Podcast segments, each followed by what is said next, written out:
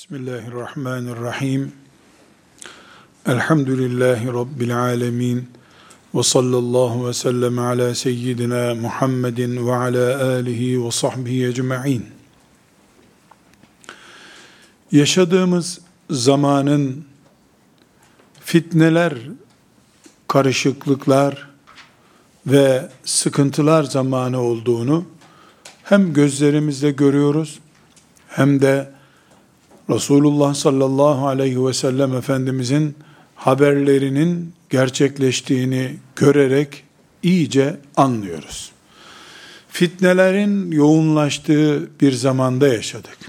Ama cenneti kazanmak, cehennemden kurtulmak, Allah'ın razı olduğu mümin kullarından olmak açısından bizimle ilk nesil arasında bir fark yok. Buna da iman ediyoruz. Onlar Ebu Cehiller, Ebu Lehebler fitnesine karşı imtihan kazanıp Rablerine gitmek durumundaydılar. Bizde siyasetin, ticaretin, internetin ve dünya zalimlerinin fitnesine karşı imanımızı kurtarmak, ibadetimizi yapmak ve Rabbimizin rızasını kazanıp cennete gitmek durumundayız. Onlarla bizim aramızda herhangi bir değer farkı yoktur Allah katında. Onlar hangi cennete girecekse biz de inşallah o cennete gireceğiz. Onların hacmi şu kadar, bizimkinin hacmi bu kadar diye fitnelerimiz o nesille bu neslin fitneleri arasında bir fark varmış gibi hissediyorsak da Allahu Teala tam adaletiyle hükmeden bir Allah olduğuna göre onlara kolaylık gösterip bize zorluk çıkaracak değildir. Allah kullarına karşı zulüm isteyen bir Allah değildir. Aynı şekilde onlara zorluk vardı. Bize kolaylık şeklinde de bir uygulaması yoktur Allah'ın. Orası Medine'dir, burası İstanbul'dur. Onlar Ebu Cehil'le uğraştı, örfle, gelenekle, babalarının, atalarının görgülerini aşamamakla uğraştı. Burası İstanbul'dur. Biz internetle uğraşırız, medya ile uğraşırız ama herkes Rabbinin rızasını kazanır, cennete girer veya Rabbinin rızasından mahrum olur, maazallah cennete girer, cehenneme girer. Bu da gösteriyor ki bugün bizim fitneler yumağı içerisinde kalmamız bir kesin kayıp anlamına gelmemektedir. Bilakis imtihan devam ediyor. Göklerde bir şey değişmedi. Dünya yer küresinde bir şey değişmedi. Dünya hala güneşin etrafında dönüp duruyor. Hala toprak buğday bitiriyor. Hala Adem'in çocukları dünyada yaşamaya devam ediyor. Hala iblis iblislik yapmaya devam ediyor. Teknolojinin adı değişti, siyasetin tarzı değişti, gitti zulüm geldi filanca siyasi sistem zannettik. Meğer bir zulüm gitti, öbür zulüm geldi gibi oldu. Her halükarda mümin hangi şartla olursa olsun, hangi mekanda olursa olsun, ne zamanda olursa olsun Allah'ın kuludur. Allah'ın rızasını kazanmak için vardır.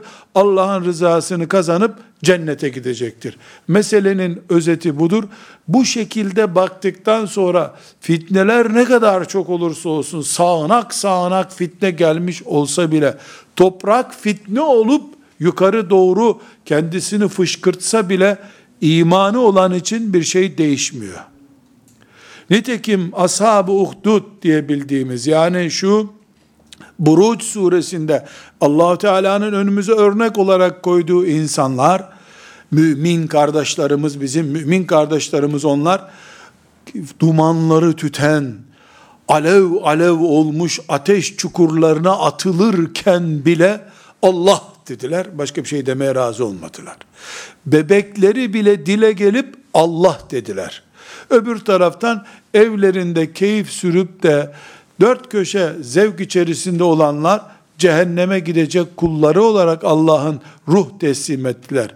Mesele zorluklarda iman kaybetme meselesi değildir. bulunduğun her mekanı kul olarak değerlendirip değerlendiremediğin meselesidir. Dünya nasıl dönerse dönsün senin kıblen belli olmalıdır. Mevsim hangi mevsim olursa olsun sen soluklanacaksın, soluk alacaksın. Sen hangi mevsim olursa olsun yiyorsun, içiyorsun. Hangi ülkede yaşarsan yaşa gece yorulunca uyuyorsun. Aynı şekilde mevsimler değişmiş, ülkeler değişmiş, coğrafyalar değişmiş, siyaset değişmiş, ekonomi değişmiş, faiz ekmek peynirden daha fazla yaygın hale gelmiş. Sen kimsin? Abdullah'sın. Allah'ın kulusun. Bu ümmet kimdir? Muhammed Aleyhisselam'ın ümmetidir. Değişen bir şey yoktur. Allahu Teala Kudüs'ün kan gölüne döndüğü zamanda Selahaddin'den Kudüs için fedakarlık istedi, cihat istedi. Onu o becerdi. Filan zamandaki kulu hilafet merkezi işgal edilecek diye Çanakkale'de kullarının toplanmasını murad etti. O zamanın kulu, kulları orada toplandılar, imtihan kazandılar inşallah. Bugün de Allah internetin evleri, camileri, her yeri işgal ettiği bir zamanda hem interneti kullanarak hem de ona köle olmayarak kulluk kazanırız. Siyaset 40 can, başlı bir canavara dönüşmüş olsa bile ekonomi 40 yerinden faiz, haram, başka bir melanetler fışkırtmış olsa bile değil mi biz Allah'ın rızasını kazanmak istiyoruz? Ashab-ı Uhdud gibi olsak da ateşe atılırken bile Allah diyerek kazanırız. Ama saraylarda veya köşklerde ya da keyifhanelerinde Rabbinin cennetini kaybedenlerden asla olmayız. Mesele biz camide miyiz, değil miyiz meselesi değildir. Biz işkence altında mıyız, keyifli bir zamanda mıyız meselesi değildir. İmanımız neremizde bizim? Meselemiz o meselesidir. İmanımız yüreğimiz olmuşsa, beynimiz imanla donanmış ise biiznillahü teala fitnenin adı, soyadı, zamanı, mekanı ne olursa olsun Allah'ın izniyle biz cenneti kazanırız. Yaşadığımız pozisyon tehlikelidir, kötüdür de herhalde Nuh Aleyhisselam'ın gemisiyle tufana dönüşmüş dünyada aylarca dolaştığı zamandan da kötü değildir herhalde. O zaman da Rabbinin rızasını kazananlar oldu. Zamanımız kötüdür de 3 sene Şib'a Vadisi'nde ağaç kabuklarını çıkarmak zorunda kalan Resulullah sallallahu aleyhi ve sellemin ashabından da daha zor şartlar yaşamıyoruz herhalde. Zaman kötüdür de ateşe atılan İbrahim aleyhisselamdan daha kötü bir şartta yaşamıyoruz herhalde. Yani ne kadar kötü zamandır ki bu doğan çocukları hatta doğmadan annesinin karnındaki çocukları öldürme planı yapan bir devletin himayesinde yaşayan İsrailoğullarından da daha kötü bir zamanda değiliz herhalde. Biz hangi zamandayız? Allah'ın zamanındayız. Hangi mekandayız? Allah'ın mekanındayız. Kimin kaderi yürüyor? Allah'ın kaderi yürüyor. Kimin üzerinde yürüyor bu kadar? Allah'ın kulları üzerinde yürüyor. Kim müminlere zulmediyor? Kim İslam'ı engellemek istiyor? İblis ve yaranları, iblis ve yardakçıları bunu yapmak istiyor. Kim iblise hayat verdi? Kim iblisi üzerimize saldı? Allah. Allah dışında sığınacak bir yer yok ki. Allah'ın dışında zaten yer yaratan, zaman yaratan, fırsat oluşturan biri yok ki. Her şey Allah'ın, biz de Allah'ınız, kader de Allah'ın kaderi. Eğer fitnelerin içerisinden bir genç delikanlıyı Allah musaplaşmış olarak görmek istiyorsa bu onun için bir nimettir. Kabe'nin dibinden atalarının geleneklerinden vazgeçemediği için mümin muvahhid biri olarak gidemeyen belki de Resulullah sallallahu aleyhi ve sellemin akrabası olduğu halde cehenneme kütük olarak gidecek olan nicelerinden demeyeceğim tamamından bir saati çok daha değerli olan bir hayat yaşayan genç müminler, delikanlılar, internete batmadığı halde, medyada sürünmediği halde, fuhuşun en ucuz ikram nesnesi haline geldiği bir zamanda iffetiyle, ahlakıyla yaşadığı halde, sabah namazına kalkmayı uyumaktan daha lezzetli bulan bir anlayışla yaşayan bir genç mümin, ha Mekke'de olmuş, ha Medine'de olmuş, ha Moskova'da olmuş, ha Londra'da olmuş, ha Zürih'te olmuş. Ne fark eder ki? Ne fark eder ki? Nerede olursa olsun Moskova'da veya Londra'da ya da Washington'da veya İstanbul'da dirilince arşın gölgesinde misafir olacak ya, bırak sen onu. Mekke'de Kabe'nin dibinde ölüp gittiği halde cehenneme kütük olarak gidenlerle kıyas edildiğinde Londra'da yaşamış, Güney Afrika'da yaşamış, kutuplarda eski Moğollardan birisi olmuş ama Allah demeyi becermiş, zamanının fitnelerini, fesadını, ahlaksızlığını, ibadetsizliğini aşabilmiş bir mümin, hangi mekanda olduğu çok mu önemli? Hangi zamanda olduğu çok mu? 2017, 2077, 3107 olsun ölüp toprağa girdiğin gün Hamza'nın adamlarındandır diye alnına yazıp gittiyse melekler senin, dirilirken Hamza ile dirilecek dendiyse senin için radıyallahu anh, sen her yeri Uhud yaptın demektir. Sen Hamza'nın arkadaşı ol, istersen kutuplarda öl, Himalya'nın tepesinde kaybol git istersen, Everest tepesinde öl git istersen, sen Uhud'tasın.'' Hamza ile beraber olduktan sonra her yer Uhudlaşmış. Bütün düzlükler Uhud dağı olmuş senin için. Demek ki biz ne zamana takılır kalırız, ne mekana takılır kalırız, ne fitneler azdı veya çoktu diye boş bir tartışmaya takılır kalırız, ne de acaba diye tereddütte bulunuruz. Allah'ım, ey Rabbim, Ebu Bekir'in imanı gibi iman ehli olmak istiyorum. Mus'ab'ın imanı gibi iman ehli olmak istiyorum. Ben Nesibe olmak istiyorum. Ben Zeynep olmak istiyorum diye kendimi Allah'a beyan ederim. Bu beyanda da samimiyetim alnımdan okunur meleklerce.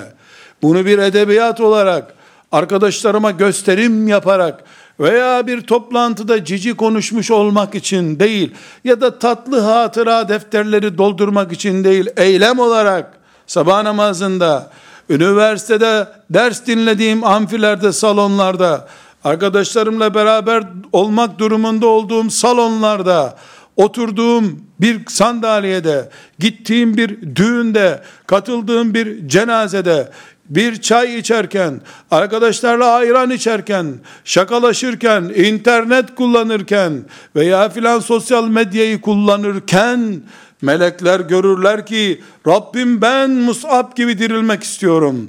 Rabbim ben Nesibe gibi dirilmek istiyorum. Rabbim beni Yasir'in kabul et bu zamanda diyen samimi sözümü melekler her mekanda ispat ettiğimi görürler ya, neymiş fitne o zaman ya? Fitne neymiş? Hangi fitneyi estirirse estirsin şeytan. Ben Rabbimi kazanıyor olduktan sonra kaybedenlerden değilim Allah'ın izniyle. Benim için de böyle bu büyük kitlelerden oluşan ümmeti Muhammed için de böyledir. Dolayısıyla güzel kardeşlerim benim fitneler vahim gerçekten korkunç caminin içinde bile fitne olup olmayacağından korkar bir zamandayız. Doğrudur bunlar. İnsanın çoluk çocuğunu başının belası olarak gördüğü bir zamanda olduğumuz doğrudur. Analarınız, babalarınız sizin için büyük bir fitne nedeni olabilir. Doğrudur. İffetini korumak için her türlü zorluklara katlanarak aile ocağı oluşturmaya çalıştığınız eş adaylarınız sizin için büyük bir fitne olma riski taşıyor mu? Doğrudur. Bütün bunlar olabilir. Bin bir fitne başımda olabilir benim ama Allah benimle olduğu sürece, gözüm Allah'ın arşına dikili olduğu sürece ben zararda değilim. Asla ve kat'a zararda değilim. Zarar benim hanemde yazamaz. Ne zaman zarara girerim? Allah'la beraber olduğumu iddia ettiğim halde, ümmeti Muhammed'in delikanlısı olduğumu, bu ümmetin asiyelerinden bir asi olduğumu iddia ettiğim halde, en çürük dallara basarak, hiç akla hayale gelmez tuzaklara takılıp kalarak, bu iddiamla tersleşirsem, işte o zaman zarardayım demektir. Ben zarardayım. Bulunduğum aile ocağım zararda, bulunduğum kardeşler ortamım zararda, ümmetim de bu seviyedeyse, ümmetim de nauzu billah zararda demektir. O zaman benim tek başıma bir mümin olarak adeta şu 7 milyar denen dünyada kaldım.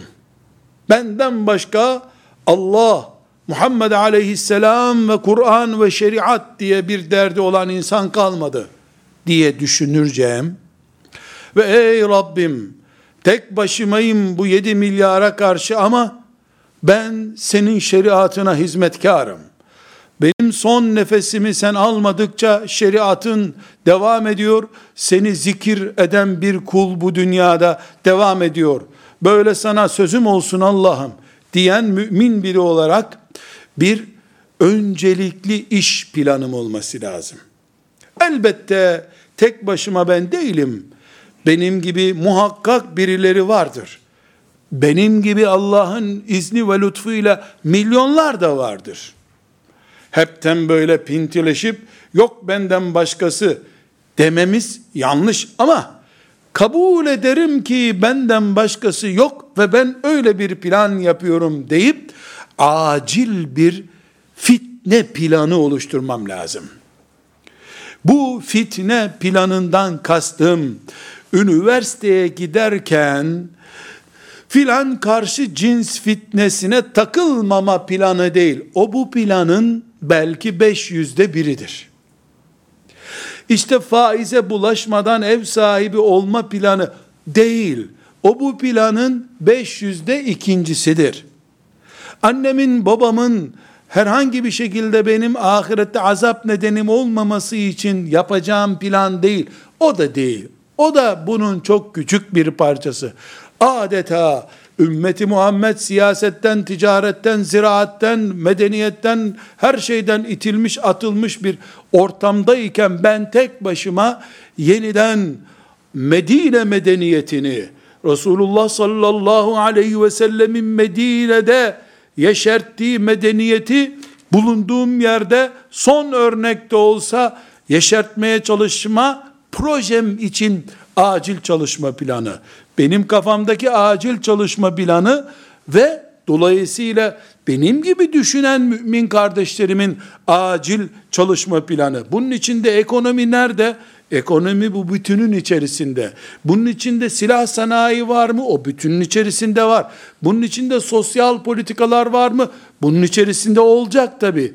Ana hatlarıyla yani adeta ben ümmeti Muhammed'in fitne bombardımanına karşı, ümmeti Muhammed'i kuşatan bu musibetlere karşı acil eylem planı, yangından ilk kurtarılması gerekenler üzerine bir çalışma yapmalıyım. Bu çalışmada madde madde bir, Allah'ın izniyle ilk kurtarılması gereken şu, ilk üzerinde çalışılması gereken bu. Eğer bana kalırsa bu dava tek başıma, ben fitnelere karşı ilk kıyamım bu olacak. Hayır, biz 500 kişilik bir mümin genç hanım olarak bu davayı emanet alırsak, 300 tane delikanlı olarak Allah bize emanet ederse bu davayı, herkes giderse neticede biz 100 kişi tek kalırsak bu koca dünyada, ilk acil planımız ve acil planımızın üzerine de bütün bir dünyayı rahmetle donatacak, bütün bir dünyanın hidayet aydınlanmasına vesile olacak büyük planım gelecek şüphesiz. Ama bundan önce ortada çok büyük bir yangın var bu yangının yer yer fitnelerin farklı isimleriyle temsil ettiğini söyleyebiliriz. Bir yerde internet, bir yerde ucuzlayan fuhuş piyasası, diğer bir yerde ekonominin faize, harama, domuza vesaire Allah'ın yasak ettiği şeylere teslim edilmiş olması ve mümin kardeşliğimizin çürüyor olması, böylece ümmet idrakimizin gitgide zayıflıyor gibi bir sonuca ulaşması, bütün bunları topladığımda acil çalışma planım, acil yapacaklarım, ajandamın ilk 10 maddesi nelerdir? Bir, bütün bunlar, bir, bütün bunlar Allah'ın şeriatını o veya bu nedenle bir kenara ittiğimiz için başımıza geldi. Dolayısıyla birinci işim benim hiçbir ön şart olmadan Allah'ın şeriatına teslim olmam gerekir. Ümmetim hiçbir ön şart koşmadan Allah'ın şeriatına yönelmek zorundadır. Çünkü Allah bizi kulları olarak görmek istiyor. İnatçı, asi, baş kaldıranlar olarak değil, boyunları bükük, secdede, rükûdeki kulları olarak görmek istiyor.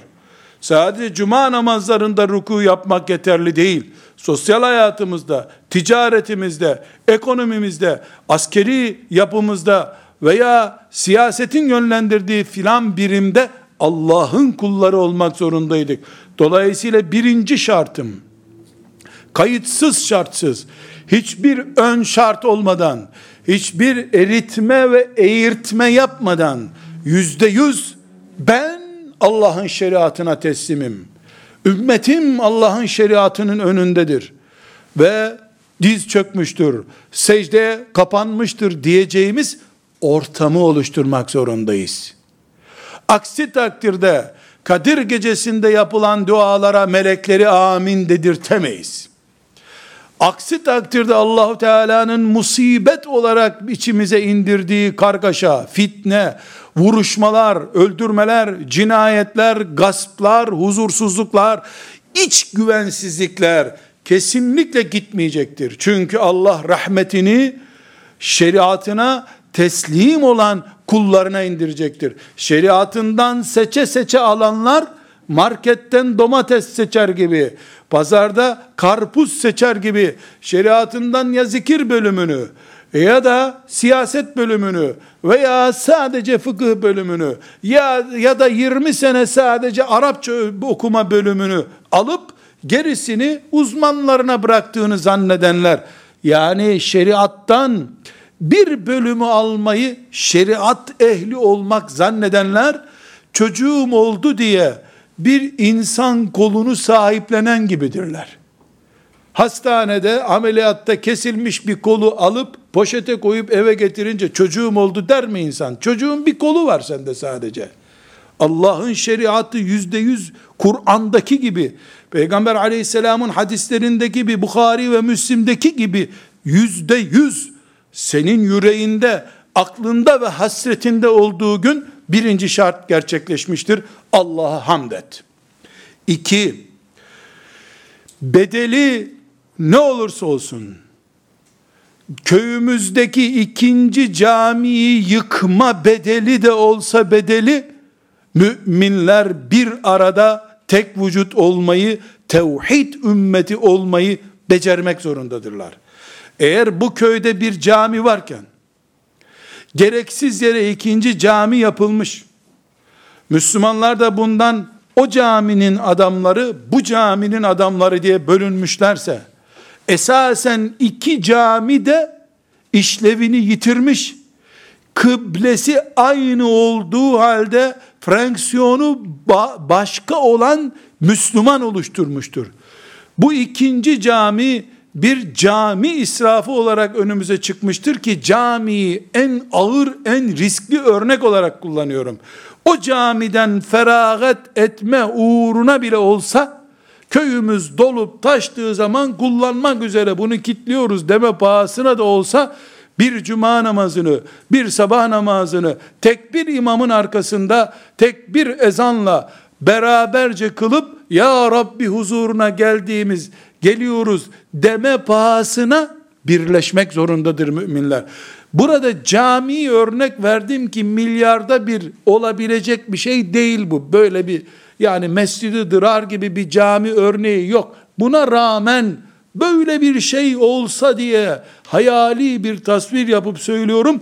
Nerede kaldı ki benim vakfımın tabelası, benim grubumun hocasının kitapları, burada yani tek bir ümmet olmayı gerçekleştirme uğrunda vakıfların tabelaları, derneklerin tabelaları, geçmiş tarihi nostaljik değeri olan ipriklerimiz, tesbihlerimiz, seccadelerimiz, cübbelerimiz, kavuklarımız, sarıklarımız tamamını feda etmeye hazırız. Yeter ki tek bir Kabe'nin, tek bir Ravza-i Mutahhara'nın etrafında toplandığımız fiziki örnekleriyle anlaşılmış olsun.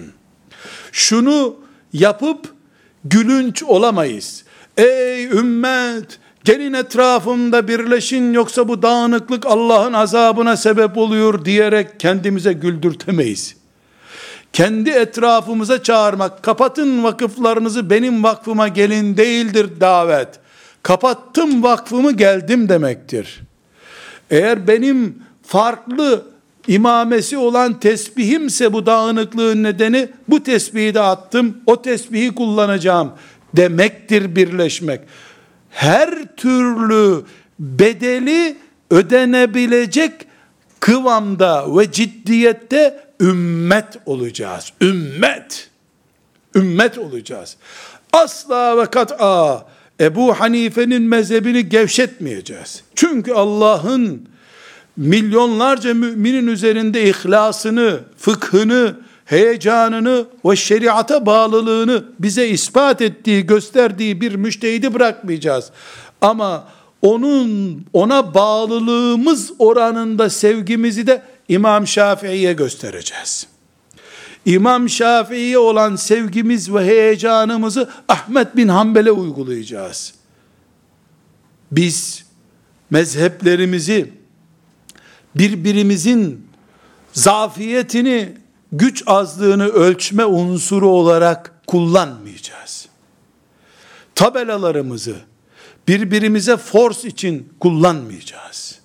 Tam aksine tabelayı atmak gerekiyorsa atacağız. Bu da ikinci acil çalışma planımızdır.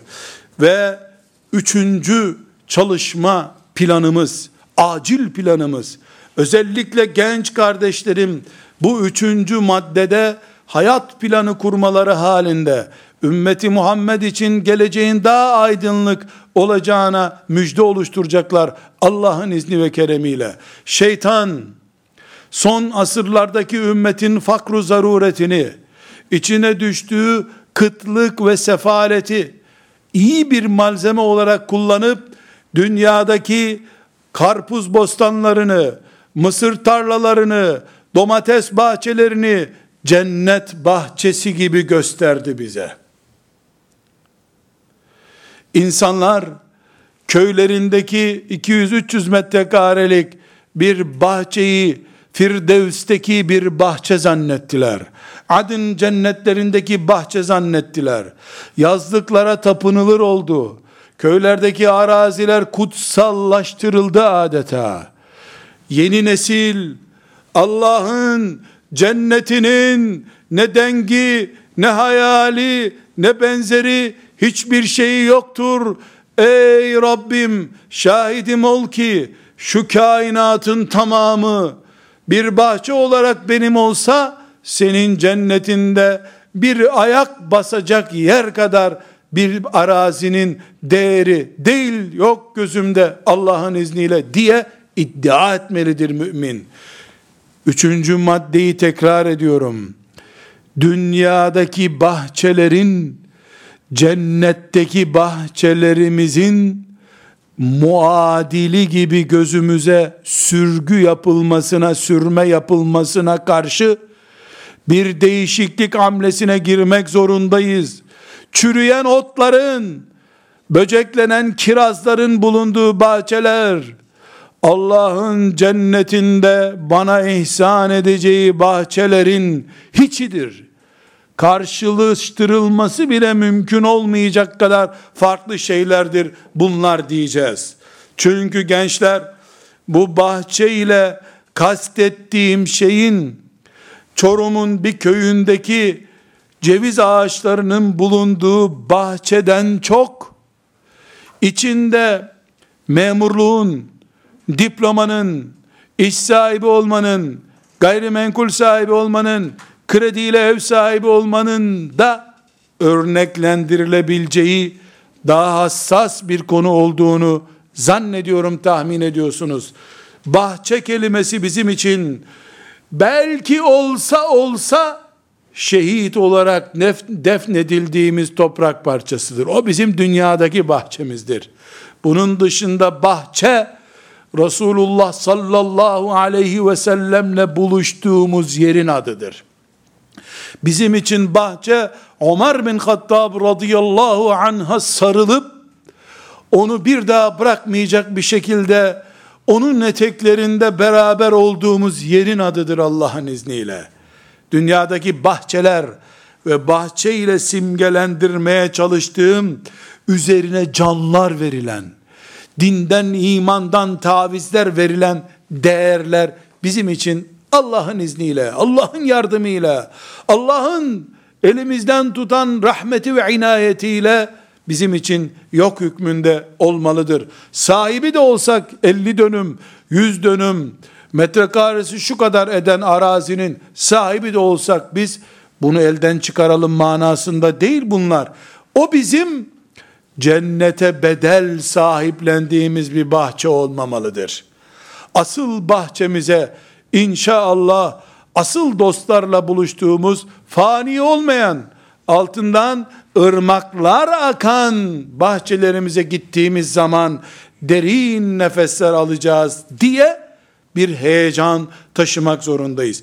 Ve dördüncüsü bu asırdaki fitnelere, fesada, çöküntüye ve çürümüşlüğe karşı bu asırda acilen devreye sokmamız gereken dördüncü planımız bütün çeşitleriyle cihada hazır ve becerebildiği cihadı yapabilen Müslüman olmak zorundayız. Eğitimimiz nesil yetiştirme, talebe yetiştirme, vakıflarda görev yapma planımız cihat mantığı üzerine olmalıdır. Elbette cihattan biz sadece Bedir'i anlamıyoruz. Uhud'u anlamıyoruz. Tebuk'u anlamıyoruz. Benim Rabbim Tebuk'e gidenleri övdüğü Kur'an'ında hepiniz Tebuk'e gitmeyin. Bir kısmınız da geride kalın, e, ilimle meşgul olun buyurmuştu. Demek ki ilim de bir cihat. Kalemle de cihad ederiz. Dilimizle cihad ederiz. Malımızla cihad ederiz. Ne istiyorsa Rabbimiz. Cebimizdeki parayı istiyorsa odur cihat. Canımızı istiyorsa odur cihat. Cihat bir arada olmamızı, bir liderin emrinde olmamızı, bir şura ile mümin toplum olarak yönetilmemizi gerektiriyorsa odur cihat. Yoksa cihat sadece bazılarının zannettiği gibi Tebuk gazvesi, Mekke'nin fethi, Hendek muharebesi ile sınırlı değildir ki. Kadisiye, bu ümmetin, Yermuk, bu ümmetin cihadının yüz milyonda biri bile değildir. Çünkü Kadisiye, Yermuk, Bedir, şirkin gidip imanın gelmesi için yapılmıştır. Ve bugün Kadisiye'nin, Yermuk'un yapıldığı yerlerde, savaş ve cihat olarak kazanıldığı yerlerde yüz binlerce ezan okunmaktadır her gün. Onların toplamı hesaplandığında iki günlük Yermük Savaşı, cihadı bu toplam kazanımın yani her biri Allah'ın adını yüceltmek olan ezanın kaçta kaçına tekabül edecek ki? Bir şeyin çok değerli olması, zirve olması, en üst olması tek olmasını gerektirmiyor. Evet, bir insan beyni olmayınca olmuyor. Ama tek başına beyni insan olmuyor. Bir bütün fiziki yapıya biz insan diyoruz. Cihat da böyle, İslam da böyle. Bir köşesinden tutup götüremezsin. Bir köşesi elinde kalır sadece. Onun için gençler, genç kızlar, genç delikanlılar, bu ümmetin insanları her türlü cihada hazır olacaklar. Ne gerekiyorsa onun gününde. Kalemle yapılacaksa kalemle, emri bil marufla yapılacaksa emri bil marufla, nehy anil münkerle yapılacaksa nehy anil münkerle. Ama muhakkak bu ümmet cihat bilen bir ümmet olmalı. Cihat unutulduğu veya unutturulduğu farklı algı operasyonlarıyla ümmetin ajandalarından cihadın isim olarak bile kaldırıldığı bir dünyada Allahu Teala'nın fitnelere ve fesada karşı bize yardım etmesini bekleme hakkımız bile yoktur. Neden yoktur? Çünkü fitneye karşı yapacağın çalışmalar da bir cihattı zaten. Aksi takdirde camlarını kapat, kapını kapat, kapının altına da fitil koy, zehirli hava girmesin, bu evde yaşa, toplum olduğu gibi zehirlensin gitsin mantığıyla Müslümanlık yaşamış olursun ki kendin de havasızlıktan ölürsün zaten. Zehirli havadan değilse bile her tarafını kapattığın evdeki havasızlık seni öldürür bu sefer. Onun için biz ümmeti Muhammed'in çocukları olarak ümmetimize çalışma planını kafirlerin çizip uğraşmayın cihatla, uğraşmayın faizle demesine aldanamayız. Çalışma planımızı Allah çizmiştir. Peygamberi aleyhissalatü vesselam uygulamıştır. Ashab-ı kiram da bunun uygulanırlığını, uygulanabilir olduğunu ispat etmiştir. Kıyamete kadar bizim çalışma planımız farklı versiyonlarla uygulanıyor olsa da vardır Allah'ın izniyle. Beşinci olarak da biz bu ümmet olarak aynı zamanda dünyayı imar etmek için de gönderildik. Kabe'yi tavaf etmek için hacca gitmek zorunda olan bir ümmet olduğumuz gibi hacca gideceğimiz yolları yapmayı, yüksek katlı otellerde hacıları misafir etmeyi, insanlar daha kolay hacca gitsin diye uçaklar, uçaktan daha seri aletler yapmayı da Allah'tan emir olarak aldık biz. Bir yandan bütün insanlığı Kabe'ye çağırıp ondan sonra Kabe'ye su sistemi, hacıların içeceği su sistemini getirememek çelişki olur. Bu çelişkinin bedelini ümmeti Muhammed öder. Biz dünyanın imarını kafirlere bırakamayız. Cep telefonundan masa telefonuna kadar, uçağından füzesine kadar insanlığın menfaatine olan bütün teknolojik yatırımlar Müslümanların eliyle olmalıydı. İhmal ettik. O zaman bizim beşinci acil çalışma planımız esiri olmadığımız teknolojiye, maddi yapılanmaya ve teknolojik kalkınmaya dönmek zorundayız. Zeki çocuklarımızdan ümmeti Muhammed'in adına laboratuvarlarda veya masalarında, ofislerinde projeler üretecek, formüller geliştirecek çocuklar ayırmalıyız. Ama bütün çocuklarımızın zekilerini, fen bilimlerine ayırıp ondan sonra da orada çürüyüp gitmelerini fen bilimlerine tapınan ve oradan geçinen bir nesil oluşturmasını kastetmiyorum. Sabah namazından önce virdini yapan, zikrini bitiren, sabah namazından sonra da ofisine gidip Müslümanlar için şu projeleri geliştiriyorum diyen ay sonunda da yüksek de olsa maaşını alıp çocuk çoluğuyla geçinen mümin mühendisten söz ediyoruz. Yani bizim İslami çalışma planımız, fitnelere karşı taarruz planımız, hatta fitneleri def edecek çalışma planımız, yıllar sonra bu şeytandan kurtulduktan sonra yüksek plazalar yapmaya karar verme planı değildir. Camileri ihya ederken teknoloji donanımımızı da sağlayacağız Allah'ın izniyle. Sosyal planlarımızı başkasından ithal etmemize gerek yoktur. Maddi bir yapılanma olarak şehirleşmeden sosyal projelere kadar her alanda bu ümmetin çocuklarının çalışmaları bulunacak muhakkak. Hiç kimse yapmıyorsa, Müslümanları yönettiğini söyleyenler bu konuda ihmalkar davranıyorlarsa, sen tek başına yok musun?